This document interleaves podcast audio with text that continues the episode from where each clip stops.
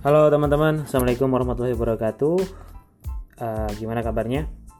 Ini malam minggu, pada ke mana? Oke, mungkin ada yang jalan-jalan, ada yang nonton gitu ya. Nah kebetulan saya malam minggu ini nggak ke mana-mana. Saya malam minggu ini ada di kosan. Daripada gabut, saya pengen mereview salah satu buku uh, Yang saya baca menjelang akhir tahun ini. Nah, uh, judul bukunya Unboss ya. Karya Lars Collin sama Jacob Botter. Ini kayaknya orang-orang uh, negara Finlandia ya kalau dari namanya. Uh, saya pertama tahu buku ini dari grup WhatsAppnya Kopen Institute. Saya itu Mas Firdaus uh, ngasih foto di grup kalau merekomendasikan buku ini kayak gitu. Uh, habis itu saya ke Gramedia kemudian membeli bukunya. Lumayan mahal untuk kantong saya. Harganya 125.000 kalau nggak salah saya beli sekitar minggu yang lalu kayak gitu. Terus habis itu saya habis itu uh, teman-teman ya ada Mbak Anis da, Mbak Anis Joino Circle juga beli bukunya. Juga Mas Nuho dari sebuah labs teman-teman baik kayak gitu ya dia founder sebuah labs dia foto milenial juga ternyata sudah beli gitu. Dan kabarnya dia udah baca hampir selesai. Ya udah halaman berapa gitu kalau saya bacanya ngacak kayak gitu ya. Jadi saya butuhnya bab berapa saya saya baca di situ. Kemudian kayaknya bab ini nggak butuh dulu kemudian pindah ke halaman belakang kayak gitu. Oh ya uh, buku ini uh, tebalnya ada 370-an halaman ya kan?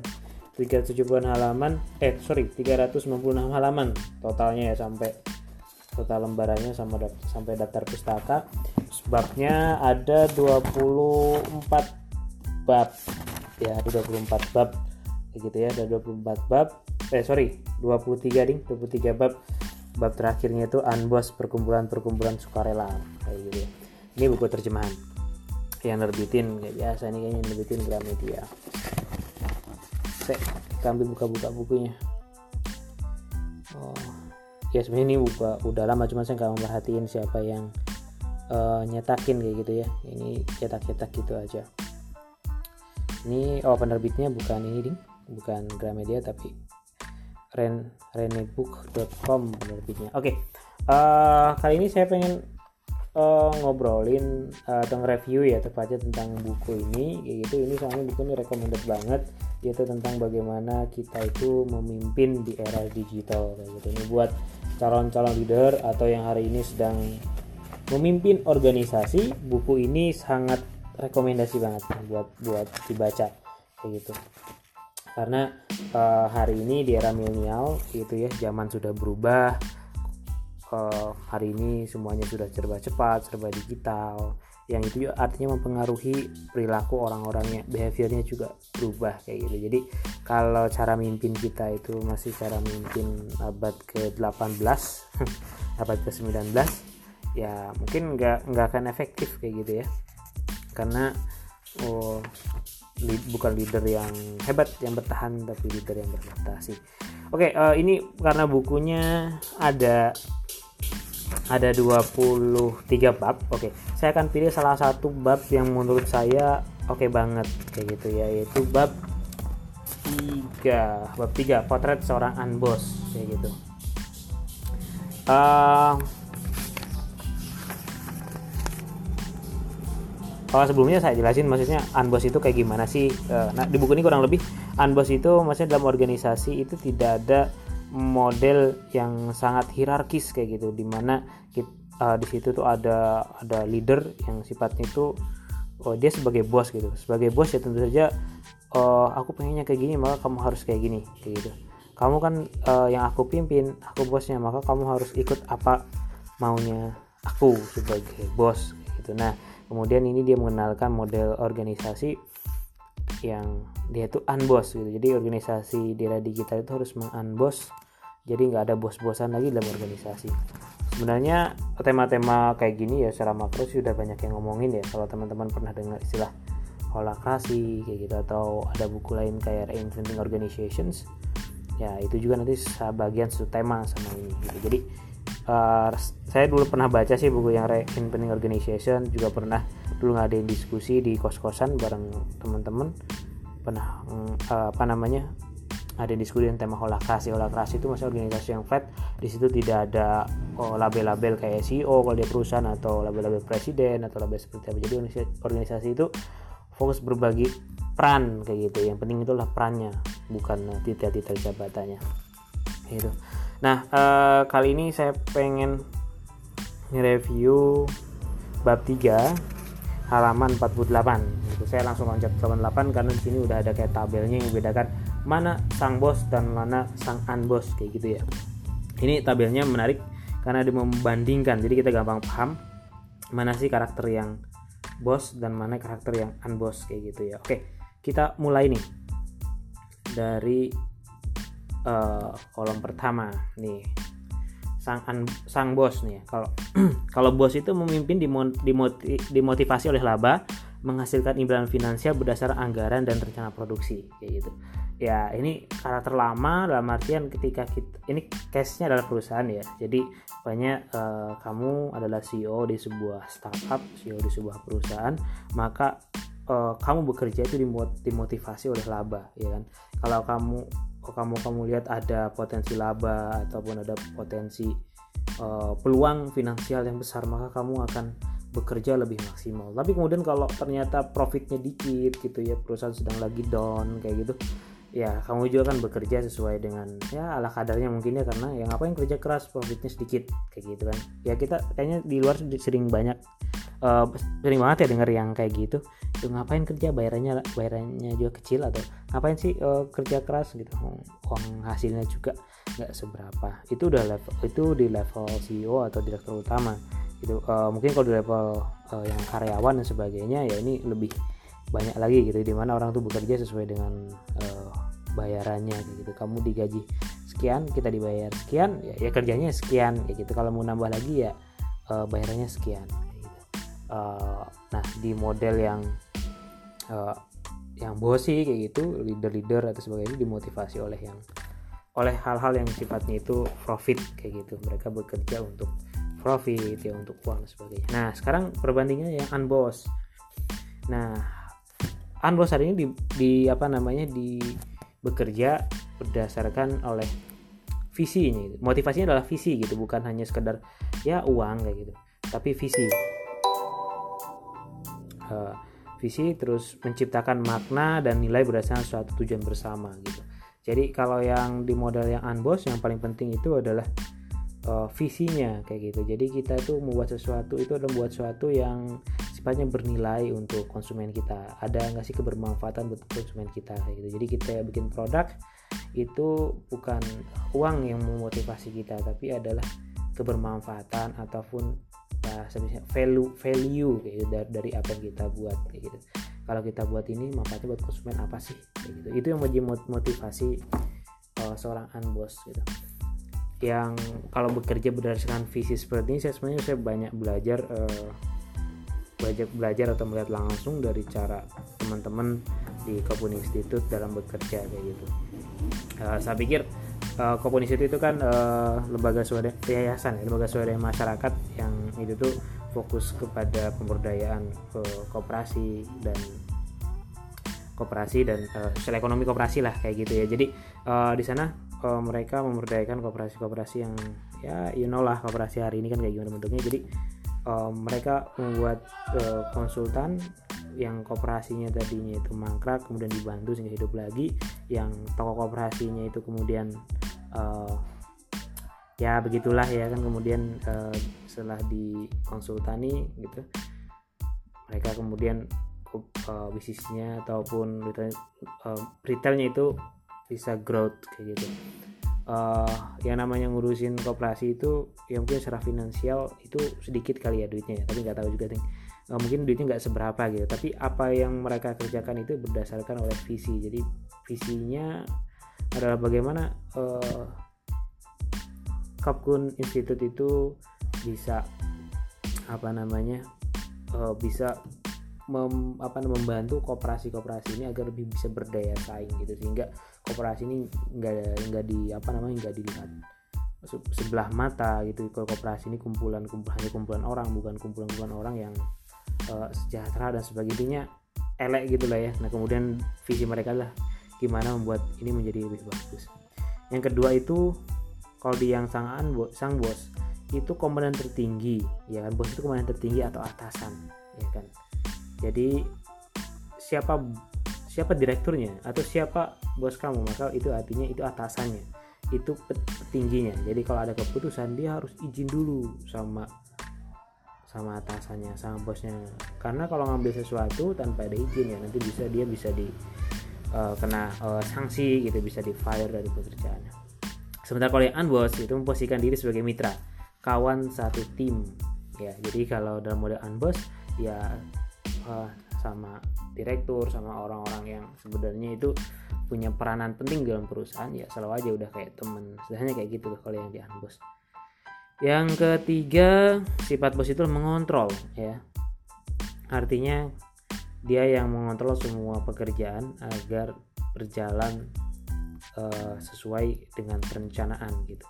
Pokoknya di sebuah perusahaan, di sebuah organisasi ada 100 orang, maka fungsi bos itu mengontrol agar agar 99 orang ya selain dia itu bekerja seperti yang direncanakan.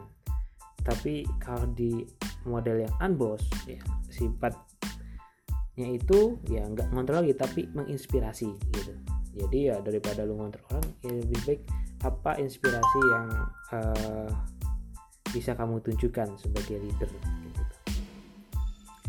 Oke kemudian uh, yang ke satu dua tiga empat. Nah yang keempat ini direktur. Bos itu direktur atau lebih mungkin secara umum adalah yang namanya bos itu adalah nama-nama jabatan gitu ya. Ya hari ini di perusahaan mungkin ada istilah direktur kalau di perusahaan baru itu ada uh, mungkin ya oh, sorry kayak startup itu ada istilah CEO gitu. Pasti pada banyak yang tahu lah istilah CEO gitu jadi kalau dalam sangat bos ini ya pakai istilah-istilah uh, sangat mementingkan detail lah intinya kayak gitu. Makanya kemudian oh, saya sama tim di PD Help kayak gitu kemudian kita sudah ada lima tim di dalam yang lagi bangun produk gitu ya. Insya Allah uh, launching tanggal 31 doain lancar. Uh, kita di PDF komitmen sama teman-teman di sana nggak ada nama CEO nggak ada CMO nggak ada CTO dan sebagainya. Nggak ada kita nggak ada CEO CEO kayak gitu. Yang ada hanya pembagian peran karena peran itu lebih penting di uh, di antara sama kita gitu. jadi di kita ada business developer ada partnership developer ada UX designer ada front end dan back end developer. Itu uh, peran-peran yang sebenarnya operasional dan memang hari ini kita butuhkan gitu. Ya one day kalau kita sudah butuh orang di C level ya mungkin baru ada muncul CEO nah kemudian bedanya di sang unboss ya hari ini eh, unboss itu wirausaha dan pelayan gitu ya. Nah di unboss itu jadi seorang leader itu adalah seorang entrepreneur ya. Dia adalah seorang uh, servant servant uh, pelayan gitu ya.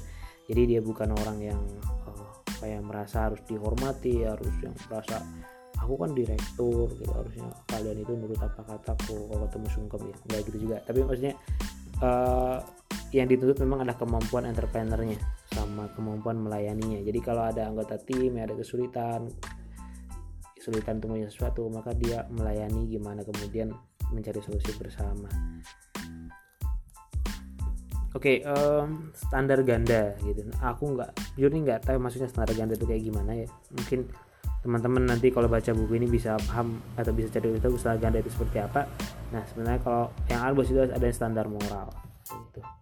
Nah, uh, kemudian yang harusnya itu ada yang eksklusif gitu ya. Kalau sang bos itu eksklusif, kalau in unboss itu inklusif. Gitu. Eksklusif itu maksudnya ya aku sebagai bos ya itu eksklusif gitu teman-temanku ya orang-orang yang eksklusif juga yaitu bos-bos juga gitu jadi kalau kamu oh, bukan bos ya ya bukan level aku bukan teman aku ya kurang lebih kayak gitulah kalau yang belum bos kayak gitu. Kita banyak lah hari ini kalau dalam uh, yang perusahaan konvensional itu kan paling gampang lihat eksklusivitas itu adalah direktur ataupun orang penting itu dia punya ruangan sendiri kayak gitu. Jadi hanya ada orang yang apa namanya hanya orang tertentu saja yang bisa masuk ke situ dan kalau masuk pun harus izin dan sebagainya.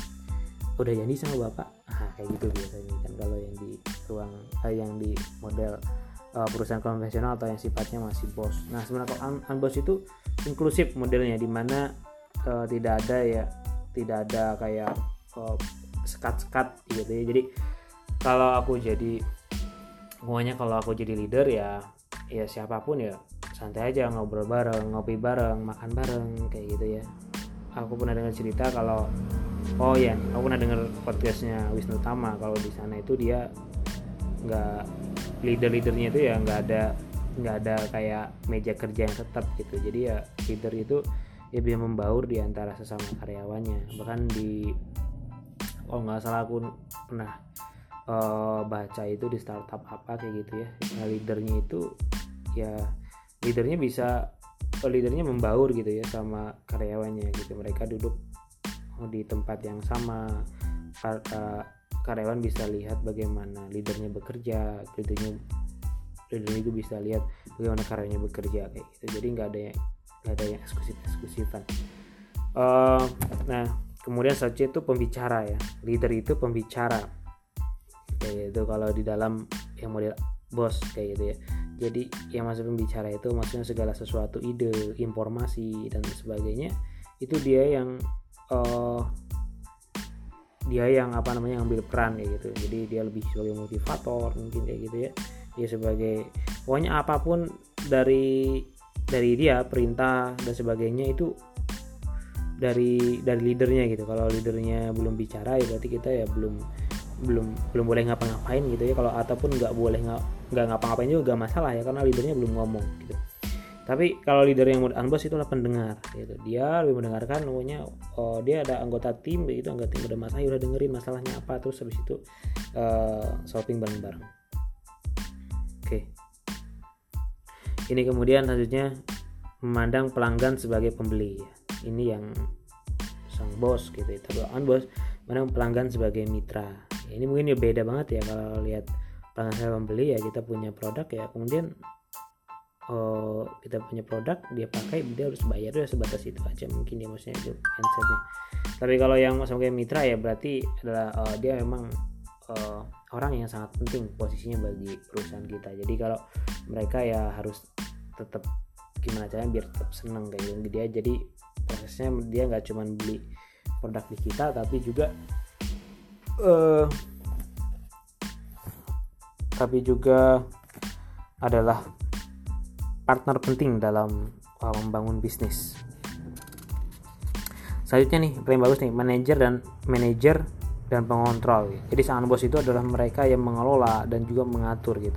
Sementara unboss itu sangat pekerja dan pembelajar ya. Jadi mungkin beda bedanya kan biasanya kalau manajer itu dia yang merencanakan, dia yang mengatur, kemudian dia nyusun visi-visi mungkin ya kalau dia manajer yang paling high gitu ya, direktur dan dia yang mengontrol agar orang lain itu mengerjakan eksekusinya.